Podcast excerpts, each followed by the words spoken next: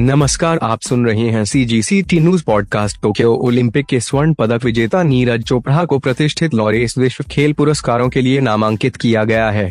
Olympic में athletics में भारत के लिए पहला स्वर्ण पदक जीतने वाले Neeraj 2022 Laureus world breakthrough of the year award के लिए पाँच अन्य खिलाड़ियों के साथ नामांकित किए गए हैं। अन्य पाँच खिलाड़ी हैं ऑस्ट्रेलियाई ओपन के उप विजेता Daniil Medvedev.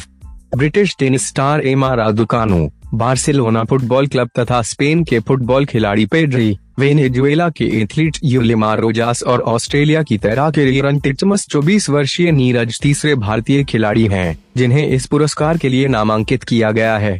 वर्ष 2019 में महिला पहलवान विनेश फोगाट को नामांकित किया गया था, जबकि क्रिकेट स्टार सचिन तेंदुलकर को वर्ष 2000 से 2020 के लिए लॉरे स्पोर्टिंग मोमेंट अवार्ड से सम्मानित किया गया था। वैश्विक स्तर पर 1300 से अधिक खेल पत्रकारों और प्रसारकों के पैनल ने सात श्रेणियों में नामांकित व्यक्तियों का चयन किया। विजेताओं की घोषणा अप्रैल में लॉरेस वर्ल्ड स्पोर्ट्स एक एंडमी मतदान के बाद करेगी।